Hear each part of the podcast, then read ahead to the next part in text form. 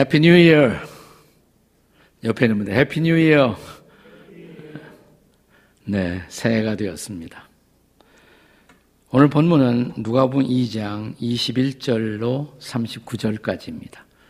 새해 우리가 받을 메시지의 제목은 축복의 통로입니다. 축복의 통로가 된 사람들. 저를 따라서 뭐 하실까요? 축복의 통로가 된 사람들. 옆에 사람 쳐다보시고 축복의 통로가 되십시오. 그렇습니다. 새해가 밝았습니다. 물론 새해라는 것, 이것은 사람이 정한 문화적 설정이지만, 하지만 이런 문화를 선용하는 것은 그리스도인들의 책임이죠. 그래서 개혁 신학자들은 그리스도인들의 중요한 책임 중의 하나가 문화의 변혁자로 사는 것이다. 이런 말을 했습니다. 문화라는 것은 성경적으로 보면 중립적인 것입니다. 문화 그 자체는 선도 아니고 악도 아니에요. 그러나 문화 속에는 선한 것도 있고 악한 것도 있고 문화의 선한 요소는 얼마든지 수용되고 발전시켜야 합니다. 그러나 인간의 타락으로 초래된 문화의 악한 요소는 경계되고 변혁되어야만 합니다. 그런 의미에서 우리는 이 새해를 그리스도의 해로 다시 선포할 필요가 있습니다. 지나간 어두운 한 해, 네, 코로나로 말미암아 우리가 음습했던 한 해를 뒤로하고 우리는 치료와 회복의 한 해가 될 수 있기를 주님의 이름으로 축복합니다.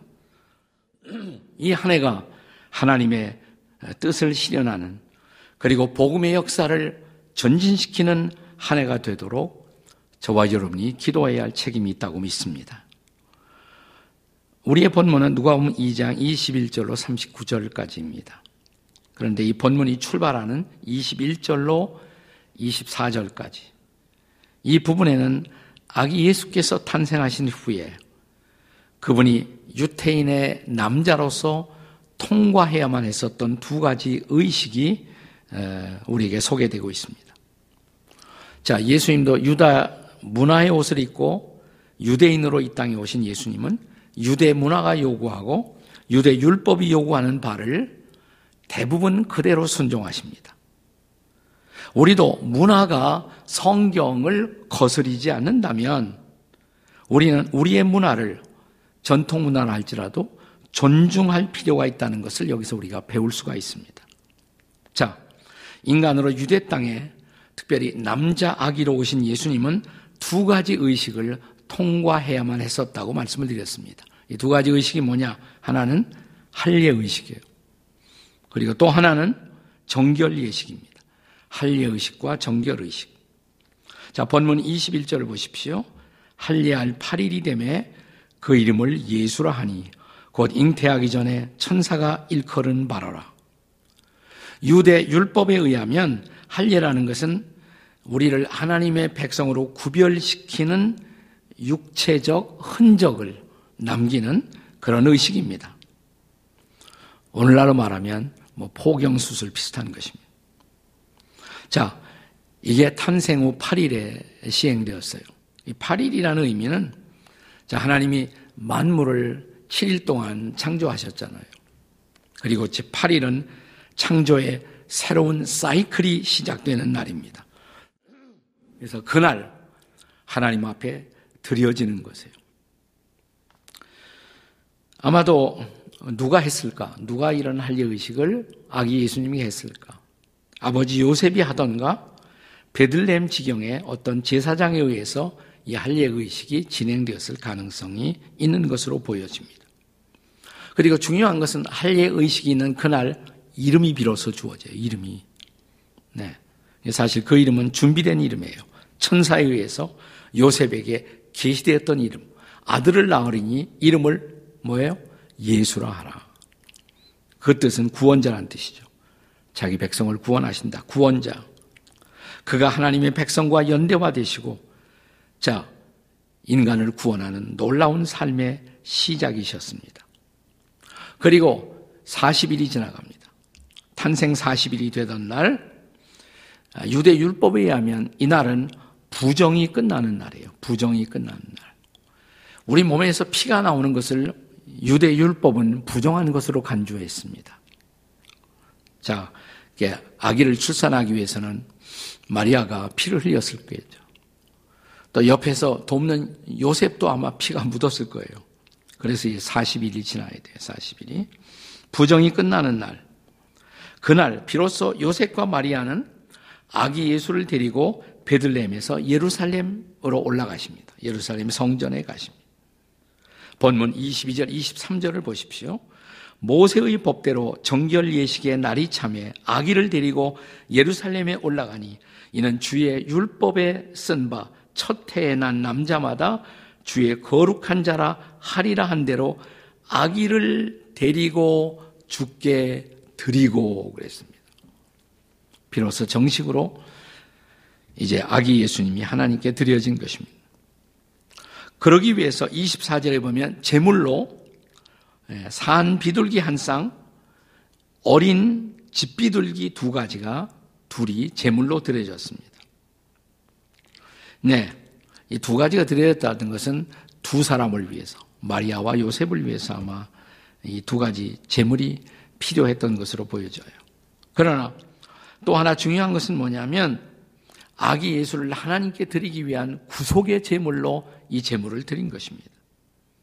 아기 예수는 인류의 구속자가 되실 분, 이 정결 예식을 통해서 자신을 먼저 죽게 드리고 구속자의 삶을 시작하신 것입니다. 아, 그런데 요셉과 마리아가 이 정결 의식을 위해서 예루살렘 성전에 들어가는 그 순간 아기 예수를 축복하기 위해서 하나님이 예비하신 두 사람이 있었어요. 하나님이 예비하신 두 사람. 이게 시므온과 안나였습니다. 시므온과 안나. 시므온은 남자죠. 안나는 여자. 그냥 여자가 아니라 여 선지자였습니다. 여 선지자. 자, 새가 시작되는 이날, 이 주일, 우리는 이 두 사람을 주목함으로 우리가 어떻게 축복의 통로가 되는 한 해를 살 수가 있을까? 라는 중요한 말씀을 받고자 하는 것입니다. 두 사람이 축복의 통로가 된 비밀, 뭘까요? 첫째로, 경건하게 늙어간 사람들입니다. 이 두 사람은 경건하게 늙어간 사람들. 따라서 할까요? 경건하게 늙자. 옆에 사람 쳐다보시고, 경건하게 늙자. 네. 자, 25절 말씀을 함께 보겠어요. 25절에 보시면 예루살렘에 시몬이라는 사람이 있으니 이 사람은 의롭고 경건하여 이스라엘의 위로를 기다리는 자라. 성령이 그 위에 계시더라. 자, 이 사람에 대한 시몬에 대한 가장 중요한 정보가 뭐냐면 의롭고 경건한 사람. 이 의라는 것은 하나님과의 바른 관계를 뜻하는 말이에요. 항상 의는 하나님과의 바른 관계.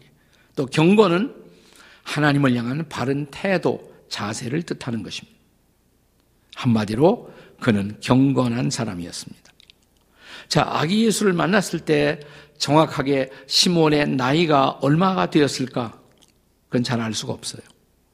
그런데 28절, 29절에 보시면 시몬이 아기를 안고 하나님을 찬송하여 이르되 주제여 이제는 말씀하신 대로 종을 놓아주시나이다. 이게 무슨 말이냐면 종을 놓아주신단 말이 주님 이제 저는 세상을 떠나도 괜찮습니다. 이 말이에요. 이제는 죽어도 한이 없습니다. 이런 고백인 것이에요. 메시아를 보았으니까, 아기 예수님을 만났으니까 저는 이제 죽어도 괜찮습니다.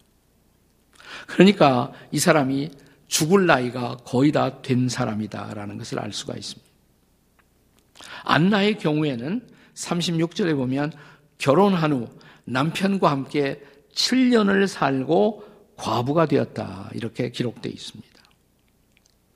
그 당시, 그 예수님 당시에 여인들이 결혼하던 나이는 어, 보통 13세에서부터 어, 15세 사이에 제일 결혼을 많이 했어요. 네. 마리아도 15세 이전이었을 것이다. 제가 말씀을 드렸죠. 네. 예, 그리고 7년을 살고, 그러니까 뭐 빨라야 20세, 21세, 22세. 그리고 어, 남편을 잃어버린 거예요. 과부가 된 거예요. 네. 그리고 얼마를 살았느냐? 네. 37절에 보시면 과부가 되고 84세가 되었더라. 그러면 84세에다가 7 합하면 얼마나 돼요? 예? 계산이 잘 안 되십니까? 자, 과부가 되고 나서 80, 84세, 84세에다가 또 이 자기가 살아온 삶이 있고 또 7년 동안 결혼 생활했고 그래서 학자들은 하월드 마샬 같은 학자들은 이 안나의 나이가 최소한도 103세는 되었을 것이다. 103세 내지 105세, 105세가 되었을 것이다. 어떤 학자에 따라서는 이게 꼭 과부가 되고 나서 84년이 흘렀다는 말이 아니라 그냥 그때 나이가 84세였다. 이렇게 해석할 수도 있다라고 주장하는 학자들도 있어요. 하지만 분명한 것은 84세라 할지라도 그 늙은 나이죠. 옛날로 말하면. 근데 더군다나 103세, 4세, 5세, 뭐 굉장히 늙은 나이죠. 고령이죠. 최고령입니다. 우리 시대에 살아도. 자, 그런데 이들이 모두 이렇게 경건하게, 경건하게 늙을 수 있었던 이유. 그 이유는 도대체 뭘까? 한마디로 말하면 경건한 꿈이 있었어요. 그들에게 경건한 꿈이 있었습니다. 경건한 꿈이 뭐냐? 메시아를 만날 꿈. 그들은 메시아를 기다리는 메시아 만남의 꿈이 있었습니다. 자, 25절에 시몬은 이스라엘의 위로를 기다리는 자다. 메시아를 기다리는 자다 이 말이에요. 26절에는 그리스도를 보기 전에는 죽지 아니하리라. 또 38절에 안나에 대해서도 예루살렘의 속량을 구속을 바라는 모든 사람에게 안나 역시 메시아의 꿈을 갖고 있었다는 거예요. 자, 그리고 그 메시아의 오심에 대해서 말을 했다, 증언했다 이 말입니다. 그러니까 두 사람 모두 메시아의 오심을 꿈꾸고 있었던 것입니다. 꿈은 인생을 아름답고 가치 있게 하는 유일한 동기입니다. 저 세계 제2차 대전의 유명한 전쟁 영웅 어, 메가더 장군, 제너럴 메카더가 전쟁의 승리자가 되어 미국 고향에 돌아왔을 때 누군가가 이렇게 말했다고 그래. 장군님, 아직도 별로 늙지는 않으셨네요, 아직도. 이때 메가더 장군은 이런 유명한 대답을 했다고 합니다. 사람이 얼마의 세월을 살았다고 자동적으로 노인이 되는 것은 아닙니다. 신이 주신, 하나님이 주신 꿈을 포기했을 때 그는 노인이 되는 것입니다.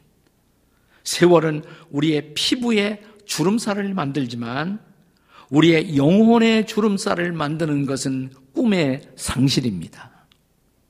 꿈을 잃어버리면 진짜 늙는다 이 말이에요. 유태인 라비 시드니 그린버그는 당신이 아직도 꿈을 꾸고 있다면 당신은 청년이다. 그러나 더 이상 꾸어야 할 꿈이 없다면 당신은 노인이다. 이렇게 말합니다.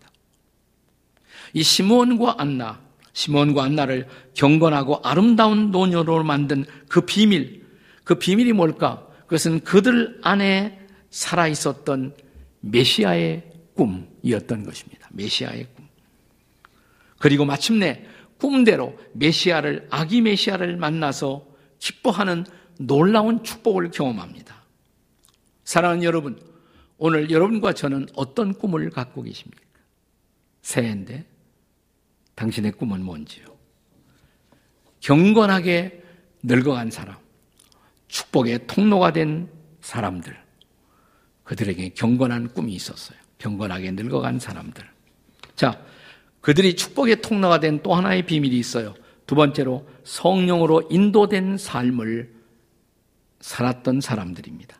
성령으로 인도된 삶. 본문의 기록자는 누구냐면 누가죠. 누가 보면 누가 기록했느냐면 누가가 맞죠? 네, 누가가 기록자입니다. 자, 누가가 시므온의 행적을 기록하는 가운데 가장 인상적인 것은 성령의 인도하심을 강조하고 있다는 사실이에요. 자, 25절에도 성령이 그 위에 계시더라. 26절에 성령의 지시를 받았더니 27절에 성령의 감동으로 성전에 들어가 이렇게 기록되어 있습니다. 여러분 이 누가가 누가복음 말고 또 하나 기록한 성경이 있어요. 뭔지 아세요? 누가복음 후속편 사도행전이에요. 사도행전. 사도행전을 기록합니다. 내 사도행전의 별명이 뭡니까? 성령행전이에요.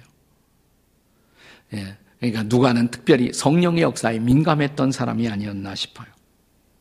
진지한 그리스도인들과 그렇지 못한 그리스도인들, 그렇지 못한 그리스도인들을 성령은 종종 육신적 그리스도인이라고 말합니다. 육신적 그리스도인들의 차이가 뭘까? 성령의 인도를. 성령을 사모하느냐, 성령 인도를 받느냐, 못 받느냐. 바울 사도가 이것을 강조하고 있지 않습니까? 고린도전서 2장 14절을 보십시오. 육에 속한 사람은 하나님의 성령의 일들을 받지 아니하나니 이는 그것들이 어리석게 보이며 또는 그것들을 알 수도 없나니 그러한 일은 영적으로 분별되기 때문이라. 그렇다고 우리의 묵상이 여기서 멈추어서는 안 됩니다. 성령으로 인도된 사람들의 구체적인 삶의 모습은 무엇일까요? 우리가 말하긴 쉬워요. 나는 성령으로 어, 살아갑니다. 성령의 인도를 사모합니다. 어떻게 사는 것이 성령으로 인도되는 삶일까요? 시몬과 안나에게서 배우는 성령으로 인도되는 삶의 두 가지 특징. 찬송과 감사합니다. 찬양하며 감사하며 살아가는 삶. 이제 다시 법문으로 돌아와 시몬의 행적을 살펴보십시오. 아기 예수의 일행을 성전에서 맞이하자마자 한 일이 뭐예요? 시몬이 한 일이 28절 이하를 주목하십시오. 시몬이 아기를 안고 하나님을 찬송하여 이르되 무엇을 했다고요? 찬송했어요. 하나님을 찬송했습니다. 자, 29절부터 32절까지가 찬송의 내용이에요. 시몬의 찬송, 찬송의 내용. 이것이 옛날에는 우리가 성경을 히브리어, 헬라어, 그러나 유럽 역사에서 가장 많은 번역본을 사용한 것은 라틴어예요, 사실은. 그래서 라틴어 역으로 이 시몬의 노래를 Nunc Dimittis라고 말합니다. Nunc Dimittis. 시몬의 노래.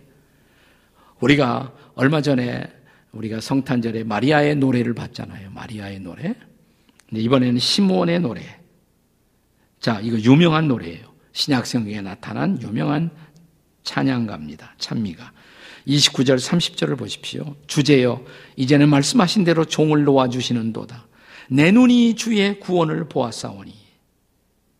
자, 이어지는 32절 찬양에서 어떻게 메시아를 증언하는지 보세요. 이방을 비추는 빛이요 주의 백성 이스라엘의 영광이니이다.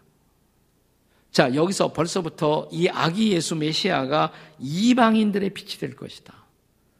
복음이 아직 베들레헴에서 겨우 탄생한 이 지점에 벌써 열방들의 이방의 빛이 되실 분이라고 이 노래 속에 나타나 있단 말이죠.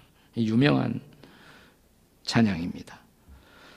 자, 그런데 38절에서 이번에는 안나에 대한 증언, 안나에 대해서. 마침 이때 나와서 하나님께 감사하고 시몬은 찬송했어요. 안나는 뭐 했습니까? 감사했습니다. 감사. 그 찬양과 감사 이 두 가지가 성령 충만의 우리가 결과다 이렇게 말할 수가 있습니다. 우리가 잘 아는 유명한 에베소 5장 18절 기억하세요? 너희는 술 취하지 말고 오직 성령의 충만을 받으라. 그럼 성령 충만하면 어떻게 될까요? 이어지는 말씀. 에베소 5장 18절 다음에 나오는 19절, 20절을 보시면 이 두 가지가 정확하게 나옵니다. 찬송과 감사예요. 자, 에베소 5장 19절. 시와 찬송과 신령한 노래들로 화답하며 너의 마음으로 죽게 노래하며 찬송하라. 성령 충만하면 찬양이 흘러나와요. 찬양하지 않고 견딜 수가 없어요. 마음의 샘에서 샘솟는 찬송을 입으로 늘 읊조리며 살아갑니다. 이 성령 충만한 사람이에요. 자, 거기서 멈추지 않고 그 다음 20절에 보시면 범사에 예수 그리스도의 이름으로 항상 아버지 하나님께 감사하며 그 다음엔 감사가 나와요. 감사가. 범사에 어려운 일이 생겨도 거기서도 감사하고 이 성령으로 인도되는 사람들의 마음에는 항상 감사가 깃들어 있다는 것입니다. 시몬처럼 안나처럼 늘 찬송하고 늘 감사합니다. 그렇게 해서 그들은 축복의 통로가 될 수가 있었던 것입니다. 자, 본문 34절에 보시면 시므온이 그들에게 아기 예수님의 가족 일행에게 축복하며 그랬어요. 물론 그 내용을 읽어보시면 그 축복 중에는 메시아를 거절할 사람들로 인한 마리아의 고난도 같이 예언되어 있습니다. 그러나 이 고난에도 불구하고 예수님은 전 인류의 축복이 되신다는 거예요. 그리고 예수님을 만나는 사람들도 이 축복을 전하는 축복의 통로로 살아야 한다는 것입니다. 그렇다면 사랑하는 여러분, 금년 안에 우리는 축복의 통로로 살아갈 준비가 되어 계십니까? 우리가 사람들을 만나면 내 입술에서 저절로 축복이 나옵니까? 아니면 저절로 불평이 나오십니까? 새해 성령 충만하여 축복의 통로로 살아가는 한 해가 되시기를 주의 이름으로 축복합니다. 축복의 통로가 되십시오. 자, 이제 세 번째로, 자, 우리가 축복의 통로로 살아가는 사람의 또 하나의 특성은 믿음의 공동체를 지키는 사람들입니다. 따라서 해보세요. 믿음의 공동체를 지키는 사람들. 시몬과 안나와 이 두 사람에게 있어서 아, 공통점, 또 하나의 공통점이 뭐냐? 그들은 성전 중심의 삶을 살았다는 것입니다. 다시 말하면 성전 지킴이로 살았던 사람들입니다. 다시 시몬을 증언하고 있는 27절을 보세요. 27절. 이렇게 기록합니다. 성령의 감동으로 성전에 들어가, 성전에 들어갔어요.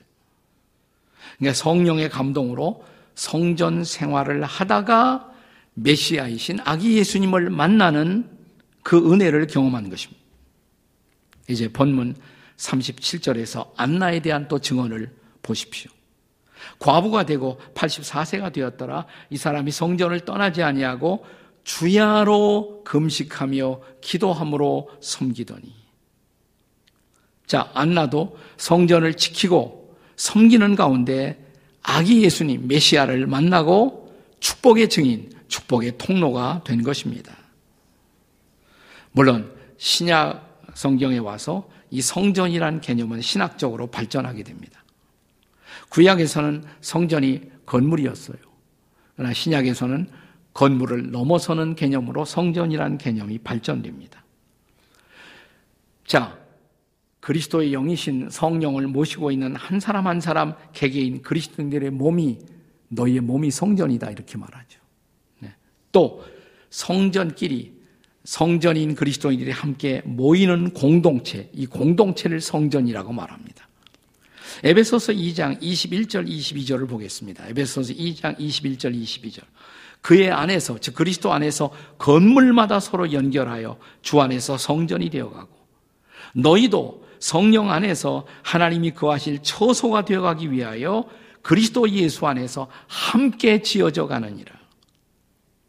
그러니까 구약의 성전은 네, 신약 시대에 와서는 교회 공동체라는 개념으로 발전해 가는 것입니다. 그런데 구약 성전이 구약의 하나님의 백성들의 삶의 중심이었던 것처럼 신약 시대에도 여전히 하나님의 백성들의 삶의 중심은 교회 공동체가 되어야겠죠. 네. 우리는 교회를 통해서 복음을 받아들이고, 교회를 통해서 복음을 전하고, 교회를 통해서 하나님의 뜻을 이루고 교회를 통해서 하나님의 나라를 이루어 가야 하는 것입니다. 그래서 교회는 여전히 중요합니다. 아니 훨씬 더 중요합니다. 신약에 와서. 그래서 저는 초대 교부들의 이 고백을 제가 정말 사랑하고 좋아합니다. 교부들이 한 고백이에요. 교회를 어머니처럼 섬기지 못하는 사람은 하나님을 아버지로 부를 자격이 없다. 교회를 어머니처럼 섬기지 못하는 사람은 하나님을 아버지로 부를 자격이 없다. 저는 이 말을 100% 공감하고 동의합니다. 교회는 어머니와 같은 존재입니다. 교회도 불완전한 사람들이 모여서 형성하기 때문에 모든 일을 완벽하게 할 수 없어요. 그래도 사랑하고 감싸고 품어야 할 공동체, 그게 바로 교회입니다. 교회를 우리는 헐어서 안 돼요. 교회를 세워야 합니다. 교회가 흔들리거나 무너지면 결국 선교의 전선이 와해될 수밖에 없습니다. 문제는 믿음의 공동체인 교회를 우리가 어떻게 지킬 수가 있단 말입니까? 우리는 안나에게서 그 해답을 받을 수가 있습니다. 본문에 보시면 그녀는 안나는 주야로 금식하고 기도함으로 섬겼다. 이렇게 성경은 기록합니다. 저는 평생 목회를 하면서 말 많이 하는 사람들이 교회를 유익하게 하는 것을 본 일이 없어요. 본 일이 없어요. 그러니까 말 많이 하는 것은 교회 유익이 되는 행동이 아니에요. 말을 많이 하지 말고 뭘 많이 하냐면 기도를 많이 해야 돼. 이 말을 좀 잠잠히 닥치고 기도를 많이 드려야 돼. 기도를 많이 해야 돼. 한국 교회는 수많은 안나 같은 여인들의 기도로 한국 교회는 지켜져 온 것입니다. 그들이 바로 교회의 파수꾼입니다. 그들이 교회의 진정한 청지기들입니다. 제가 지구촌 교회를 개척하면서 제일 처음 했던 첫 번째 사역이 뭐냐면 중보기도 사역이었어요. 중보기도 사역. 왜냐하면 기도하는 사역이 없이 교회는 결코 세워질 수 없고 지켜질 수 없다고 믿었기 때문입니다. 지금까지 계속되어 나온 이 중보기도 사역, 이것은 우리 교회의 심장과 같은 엔진 사역이라고 할 수가 있어요. 기도하세요. 교회를 위해 기도하세요. 마음에 불평이 있으면 그걸 기도로 주님 앞에 아뢰세요. 그리고 하나님께 기도하세요. 런던에 아주 전 세계적 영향을 끼치던 교회가 있었습니다. 저 유명한 설교자 스폴전 목사님이 사역하던 스폴전 테버너클 침례교회 그 교회였어요. 그 교회가 부흥의 정점을 달리고 있을 때 한 목회자가 찾아와서 스폴전에게 물었습니다. 목사님 교회의 이 놀라운 부흥의 비결은 도대체 무엇입니까? 날 따라오라고. 말을 안 해주고 따라오라고. 아래층으로 내려가야 돼. 아래층에는 여러 그 기도실에 사람들이 기도하는 모습들이 있었습니다. 이게 바로 내 목회의 비밀이라고. 이 기도하는 사람들이 우리 교회를 지켜온 것이라고. 근데 그 교회도 많이 변했죠. 스폴저 목사님이 이제 떠나시고 돌아가시고. 그 후에 기도 사역이 침체되기 시작했습니다. 그리고 교회는 스폴전 이 위대한 세계적 영향을 끼치던 교회는 초라한 교회로 전락하고 맙니다. 기도가 비밀이에요. 교회를 지키길 원하십니까? 기도하세요. 금식 좀 하세요. 하나님 앞에 기도하세요. 기도로 믿음의 공동체를 지키는 사람들이 되십시오. 그러면 우리도 저와 여러분도 축복의 통로로 하나님의 나라를 위한 축복의 통로로 쓰임 받는 한 해가 될 줄로 믿습니다. Happy New Year. 할렐루야. 다시 한번 옆에 있는 사람들에게 하나님의 축복이 함께 하십시오. 우리 축복하겠습니다. 하나님의 축복이 함께 하십시오.